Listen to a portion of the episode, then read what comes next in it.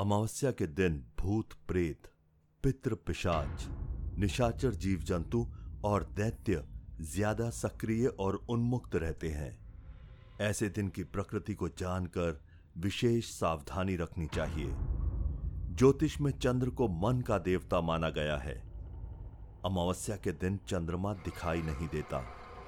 ऐसे में जो लोग अति भावुक होते हैं या जिनकी बात बात पर मज़ाक करने की प्रवृत्ति होती है।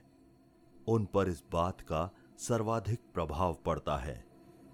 इस दिन चंद्रमा दिखाई नहीं देता तो ऐसे में हमारे शरीर में हलचल अधिक बढ़ जाती है।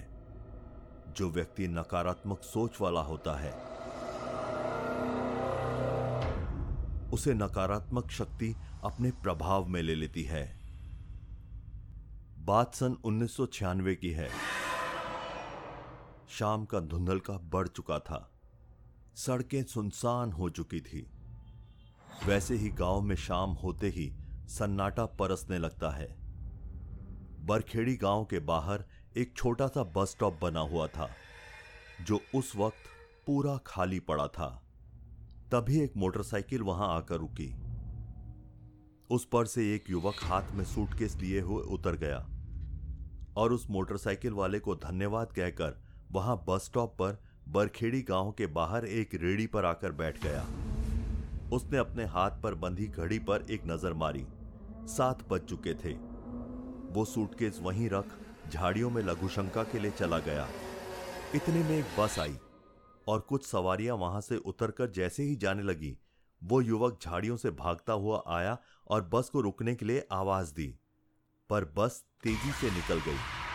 वो निराश होकर उस बस से उतरी सवारियों से पूछने लगा बता सकते हो अगली बस कब तक आएगी? मुझे माधोपुर जाना है। उसकी बात सुनकर एक व्यक्ति ने बोला बाबूजी, ये आखिरी बस थी। अब कल सुबह आएगी अगली बस। सात बजे के बाद कोई भी बस माधोपुर नहीं जाती। उस व्यक्ति की बात सुन वो युवक और ज़्यादा निराश और परेशान हो गया। हे भगवान ये आखिरी बस भी निकल गई। मुझे कल माधोपुर पहुँच ड्यूटी ज्वाइन करनी थी। मैं एक इंजीनियर हूँ। वैसे भी तीन दिन लेट हो चुका हूँ ड्यूटी ज्वाइन करने के लिए। पता नहीं यार अब क्या होगा। शायद शायद कोई और बस तो आती होगी। वहाँ ना से ही कहीं और की। मैं उसी में चला जाऊँगा। शायद उसके आगे कोई और साधन मिल जाए। उसकी बात सुन वो व्यक्ति बोला, वो तो कल सुबह आएगी, वो भी नौ बजे। उससे पहले कोई भी गाड़ी नहीं। मैं तो इस गाँव में सालों से रहता हूँ। मेरी बात मानिए अब कोई बस नहीं आएगी। ठीक है भैया, फिर यहीं बैठता हूँ। कोई और साधन, ट्रक वगैरह ही मिल जाए तो उसको ही पकड़ लूँगा। उसी से चला जाऊँगा। वो युवक वहीं रेडी पर बैठकर इंतज़ार करने लगा। उसके चेहरे पर परेशानी साफ़ झलक रही थी। वो नीचे सर करके बैठ गया। तभी उसके कानों में आवाज़ पड़ी। जैसे कोई बस कंडक्टर आवाज़ लगाकर सवारियाँ बुला रहा हो। रामगढ़, जूने, बेलापुर माधापुर आ जाओ, जल्दी जल्दी जल्दी जल्दी जल्दी। उस युवक ने यह सुनते ही अचानक चेहरा उठाकर उस तरफ़ देखा। एक बस खड़ी थी और कंडक्टर सवारियों को आवाज़ लगा रहा था। उसने इधर उधर देखा, पर उसके अलावा और कोई सवारी नहीं थी। वो दौड़कर उस बस में चढ़ गया। अंदर घुसते ही उस युवक को एक अजीब सी जलने की बू आई। बड़ी अजीब सी गंध थी। उसने आसपास नज़र दौड़ाई, कहीं सीट खाली नहीं थी। कुछ लोग पंक्ति बना सीटों के बीच गली में खड़े थे। उसने आगे देखा तो ड्राइवर के सामने वाली जगह खाली थी। उसे आश्चर्य हुआ कि जब ये ड्राइवर की बगल वाली सीट खाली है तो उनमें से कुछ लोग वहाँ बैठे क्यों नहीं? खड़े क्यों हैं? उसने सीट को गौर से देखा सीट तो बढ़िया थी। कंडक्टर से पूछकर वो वहीं बैठ गया। उसने माधोपुर का टिकट कंडक्टर से ले लिया। वो मन ही मन सोचने लगा। उस आदमी ने तो कहा था कोई बस नहीं, कल सुबह से पहले। अच्छा हुआ उसकी बात मानकर वापस नहीं गया। बस अपनी गति से भागे जा रही थी। क्योंकि जब तक रोड अच्छा था तो ड्राइवर टाइम कवर करने के लिए गाड़ी भगा रहा था। आगे वैसे ही कच्चे रोड पर बस 30-40 की स्पीड से ही चलानी थी। बाहर मौसम खराब हो चला था। हवा के साथ पानी की बूंदाबांदी स्टार्ट हो चुकी थी। शाम के छह बज चुके थे, पर सर्दी के दिनों में अंधेरा इतना हो चला था जैसे आठ बजे हो। आगे रास्ते पर पूरी तरह से अंधेरा था। सिर्फ़ बस की हेडलाइट की रोशनी से ही आगे का रास्ता दिखाई दे रहा था। यदि लाइट बंद हो तो पूरी रोड पर कुछ भी देख पाना असंभव था। वो युवक बैठे बैठे बस के अंदर सवारियों पर नज़र दौड़ाता है। सभी एक टक उसे ही देखे जा रहे थे। उसे बड़ा अजीब सा लगा। भांति भांति के नाक नक्शे वाले लोग आपस में सटे हुए बैठे थे। कोई अजीब सी लंबी नाक वाला, किसी का कपाल इतना बड़ा और उसके नीचे आँखें, नाक, होठ जैसे आसपास सटा दिए गए हों। किसी की बड़ी बड़ी आँखें, किसी के बेतरबी लंबे लंबे बाल। वो युवक उन लोगों की तरफ़ एक नज़र मार वापस सामने वाली खिड़की से बाहर देखने लगा। पूरी सड़क बिल्कुल सुनसान थी। परंतु वो अजीब सी जली जली गंध बराबर आ रही थी। उसे लगा बस खचाखच भरी हुई। हवा आने जाने की जगह नहीं। शायद इसीलिए वो अजीब सी गंध आ रही होगी किसी ना किसी के पास से। वो वापस सामने सड़क पर देखने लगता है। तभी ड्राइवर टेप पर एक गाने की कैसेट लगा देता है।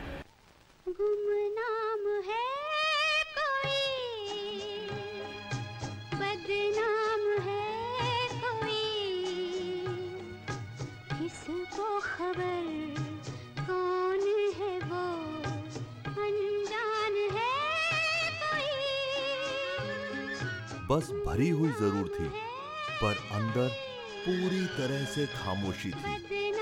सभी सवारियाँ खामोशी से बैठी हुई थी। उसने गौर किया, बस की सभी खिड़कियाँ बंद थी। पूरी बस में एक अजीब सा सन्नाटा पसरा हुआ था। बस दचकों के कारण खिड़कियों के शीशे ही बजने की आवाज़ आ रही थी। इस पर ड्राइवर के ऐसे गाने लगा देने पर वो युवक उस ड्राइवर के चेहरे की तरफ़ गौर से देखने लगा। वो एकदम सीधा सामने की तरफ़ देखकर बस चला रहा था।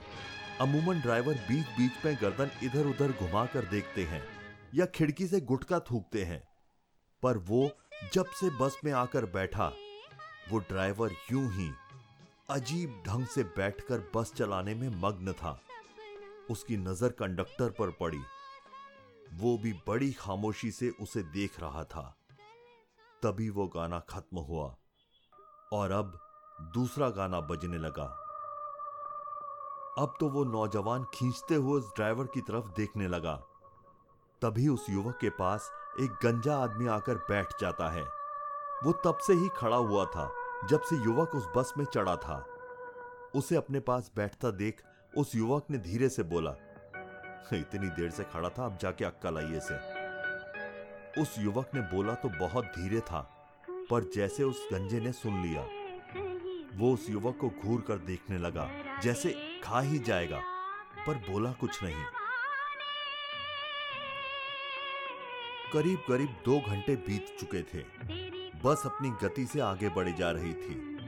आश्चर्य इतने गाँव पड़े, पर ड्राइवर ने अभी तक कहीं पर भी बस नहीं रोकी। इतनी देर हो गई थी चलते चलते। उसने ड्राइवर से हिम्मत करके पूछा, भैया, कहीं बस रुकेगी नहीं क्या? पर ड्राइवर ने जवाब देना तो दूर उसकी तरफ़ देखा तक नहीं। उस युवक को बड़ा अजीब लगा ये सब। उसने फिर हिम्मत कर पूछा, अरे भैया जी, कुछ खाने पीने के लिए होटल या किसी गाँव में पाँच मिनट के लिए रुका दो ना। बहुत ज़ोर से भूख लगी है, कुछ खा लूँगा। सुबह से निकला हूँ, मैंने मैंने कुछ नहीं खाया। इस बार उस ड्राइवर ने उसकी तरफ़ देखा और जमकर ब्रेक लगा दिया। ब्रेक लगने से वो आगे की तरफ़ तेज झटके से गिरते गिरते बचा। वो ड्राइवर से कुछ कह पाता, तभी उसने बाहर सामने देखा। खाने पीने की एक छोटी सी होटल थी। ये देख युवक मन ही मन खुश हुआ। ड्राइवर फ़ौरन नीचे उतरकर चला गया। वो युवक भी नीचे उतरने के लिए अपनी सीट से उठा और दरवाजे की तरफ़ बढ़ा दरवाज़ा बंद था। उसने कंडक्टर से दरवाज़ा खोलने को कहा। पहले तो कंडक्टर ने उसकी तरफ़ बड़ी अजीब नज़रों से देखा, फिर धीरे से दरवाज़ा खोल दिया। वो युवक फ़ौरन नीचे उतरकर जाने लगा। तभी वो कंडक्टर उससे बोला, जल्दी आ जाना साहब, ये जगह ठीक नहीं, यहाँ रुकना खतरे से खाली नहीं। उस युवक ने पूछा, क्यों क्यों भाई साहब, क्या है ऐसा यहाँ पे? आज अमावस की रात है साहब, और हर अमावस की रात पूरी सड़क पर, जहाँ से आप बैठे थे, उसी बरखेड़ी से लेकर पूरे माधोपुर तक। 250 किलोमीटर के एरिया में एक आत्मा सुनसान सड़क पर भटकती है। वो कईयों की जान ले चुकी है। हमने तो उस आत्मा को कई बार देखा है। उस कंडक्टर की बात सुन वो युवक अंदर तक भयभीत हो गया। डर कर भागते हुए वो जल्दी से उस होटल पर पहुँचा। उस युवक को होटल वाला काफ़ी देर से बड़ी हैरानी से देख रहा था। जैसे ही वो युवक उस होटल के पास पहुँचा, उस होटल वाले ने उससे पूछा, किससे बात कर रहे थे बाबूजी? अरे यार, अब तुम दिमाग का दही मत करो, जल्दी से दो समोसे पैक कर दो। होटल वाला आश्चर्य से उसे देखते हुए समोसे बांधने लगा। उस युवक ने पैसे देकर समोसे का पैकेट लेकर वापस बस की तरफ़ रुख किया। तभी वो होटल वाला फिर बोला अरे बाबूजी, इतनी रात गए सुनसान सड़क पर, कहा जा रहे हो? आपको पता नहीं, यह रात को एक आत्मा भटकती है, जो इंसानों को देखते ही कच्चा चबा जाती है। मैं भी दुकान बंद करके जल्दी से जाने वाला हूँ। वो युवक पलटकर उसकी तरफ़ देखता है। सुनसान सड़क पर। सुनसान सड़क पर कहीं नहीं जा रहा, वो बस खड़ी उसी में जा रहा हूँ। इतनी बड़ी बस दिखाई नहीं देती क्या? कहते हुए वो युवक वापस बस में आकर बैठ गया और समोसे खाने लगा। सुबह से भूखे होने पर उसका ध्यान समोसे खाने में ही लगा था। तभी उसकी नज़र बस के अंदर सवारियों पर पड़ी। वो उसे समोसा खाते बड़े गौर से देख रही थी। उस युवक को यह सब फिर बड़ा अजीब लगा। जब से वो बस में चढ़ा था, तब तक किसी भी सवारी को बोलते नहीं सुना उसने। उसने समोसे खाकर कागज़ खिड़की के बाहर फेंक दिया और हाथ पैंट से पहुँचने लगा। तभी उसके पास बैठे गंजे व्यक्ति ने उसे घूरते हुए, अचानक से उसकी तरफ़ पानी की बोतल करते हुए बोला, पानी पानी पी लो। उसके इस अजीब तरह से पानी देने के तरीके से वो अचंभित हो गया। ज़िंदगी में हर काम ऐसे ही करते हो क्या? अरे थोड़ा सा मुस्कुरा भी लिया करो। वो युवक उस गंजे आदमी से बोला वो गंजा बिना उसकी तरफ़ देखे, नीचे मुँह किए हुए उससे बोला, हँसते तो आप जैसे लोग हैं, हम नहीं। ये सुनते ही वो युवक बड़ी हैरानी से अपनी आँखों की पुतलियों को चौड़ी करते हुए उस गंजे से पूछने लगा क्या मतलब? हर बात का मतलब नहीं होता। इस पर वो युवक बुरी तरह से खींच गया। तभी उसका ध्यान दोबारा उस बस में बैठी हुई सवारियों पर गया। वो सभी सवारियाँ अब भी उसे ही देखे जा रही थी। इधर ड्राइवर ने फिर एक कैसेट टेप में फंसा दिया। वो युवक मन ही मन सोचने लगा। अरे यार एक तो ये माहौल अजीब है और ऊपर से ये सारा ड्राइवर। ऐसे ही गाने मिले इसको बजाने के लिए। मन करता है ना साले को दो रख के दू कान के नीचे। तभी वो ड्राइवर जैसे उसकी मन की बात सुन ली। वो उसे घूर कर देखे जा रहा था। ये देख वो युवक सकपका गया और कुछ देर चुपचाप बैठने में ही भलाई समझी। बस रात के सुनसान अंधेरे को चीरते हुए आगे बढ़ रही थी। उसने अपनी घड़ी देखी, रात के दस बज रहे थे। ड्राइवर ने रेडियो ऑन किया, उस पर समाचार आ रहे थे। खबर आधी निकल चुकी थी। रास्ते में एक बस का एक्सीडेंट हो गया। बस खाई के नीचे गिर बुरी तरह से जल गई। अंदर बैठे सभी यात्री बुरी तरह से जलकर मर गए। पुलिस ने घटनास्थल पर पहुंचकर कारणों की जाँच शुरू कर दी है। खबर सुनते ही उस युवक का दिमाग ठनका। उसे शाम से लेकर बस की सारी अजीबोगरीब बातें। आखिरी बस के निकलने के बाद भी इस बस का अचानक आना। सवारियों का चुपचाप बैठे रहकर सिर्फ़ उसे देखना। वो अजीब सी जली हुई गंध और उस होटल वाले की वो हैरानी भरी बातें, जैसे बस उसे दिखी ही ना हो। अब तो वो सर से लेकर पाँव तक बुरी तरह से रोमांचित हो गया। काटो तो खून नहीं, तभी उसकी नज़र कंडक्टर पर पड़ी। और वो कंडक्टर उसकी तरफ़ देखकर मुस्कुरा रहा था। फिर उसने ड्राइवर की तरफ़ देखा। वो ड्राइवर जो अब तक अजीब तरह से खामोश बैठा था, अब वो भी कुटिल मुस्कान बिखेर रहा था। वो युवक तेज़ी से उठा और दरवाजे की तरफ़ लपका। तभी कंडक्टर बोल पड़ा, अरे अरे साहब, किधर चले? डर गए क्या?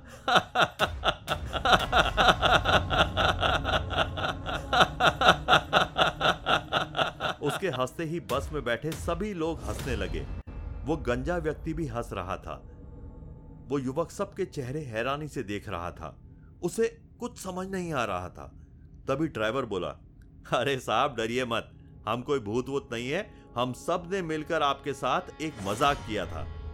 सभी सवारियाँ भी हमारी शरारत में शामिल थी। सबने बखूबी साथ दिया हमारा।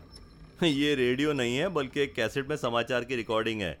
हम आए दिन इस तरह का मज़ाक करते हैं सवारियों के साथ। और वो होटल वाला भी हमारे साथ शामिल था। माफ़ कीजिएगा, आपको थोड़ा सा परेशान किया। वो युवक यह सब सुनकर हैरानी से कांपते स्वर में सबके चेहरे को देख कर बोला, अरे भाई साहब, ऐसा ऐसा मज़ाक ठीक नहीं, आपको नहीं पता मेरी क्या हालत हो रही थी। दिल जैसे हलक में अटक कर धड़धड़ कर रहा था। पर एक बात समझ में नहीं आई। जब आखिरी बस निकल चुकी थी तो फिर ये बस कैसे आई? अरे साहब, डरिए मत। वो तो आज हम इस सड़क पर निकल आए, क्योंकि भानपुरा वाली जो सड़क है ना, उसका पुल टूटा हुआ था। वरना ये बस सीधे भानपुरा के उस पुल को पार करके माधोपुर तक जाती है। वैसे आप कौन है साहब और करते क्या हैं? कंडक्टर ने सवाल किया। मेरा नाम प्रवीण है और मैं एक इंजीनियर हूँ। मेरा तबादला माधोपुर में हुआ है। वहीं ड्यूटी ज्वाइन करने जा रहा था। ओह अच्छा। माफ़ कीजिएगा साहब, हमने आपके साथ मज़ाक किया। अरे ड्राइवर साहब, ज़रा आप असली रेडियो चालू कर दो। आज का मैच देखना था, कौन जीता, वो तो पता चले। ड्राइवर रेडियो ऑन करता है, उसमें समाचार आ रहे थे।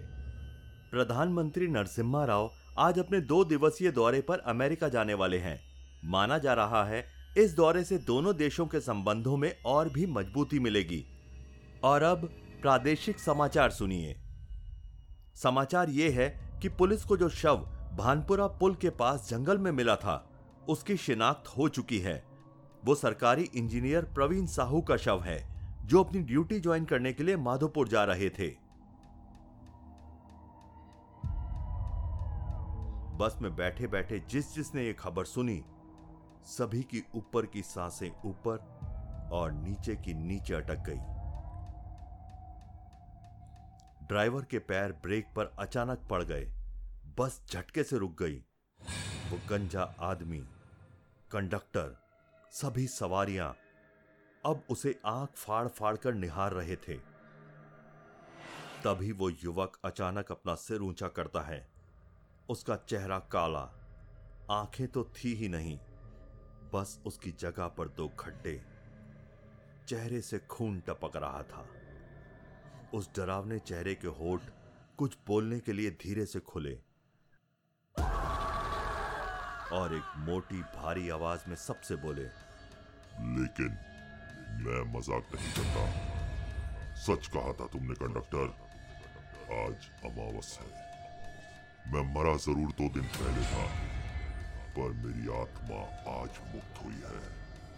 क्योंकि आज अमावस है। अमावस। हम आत्माओं का सबसे बड़ा त्योहार।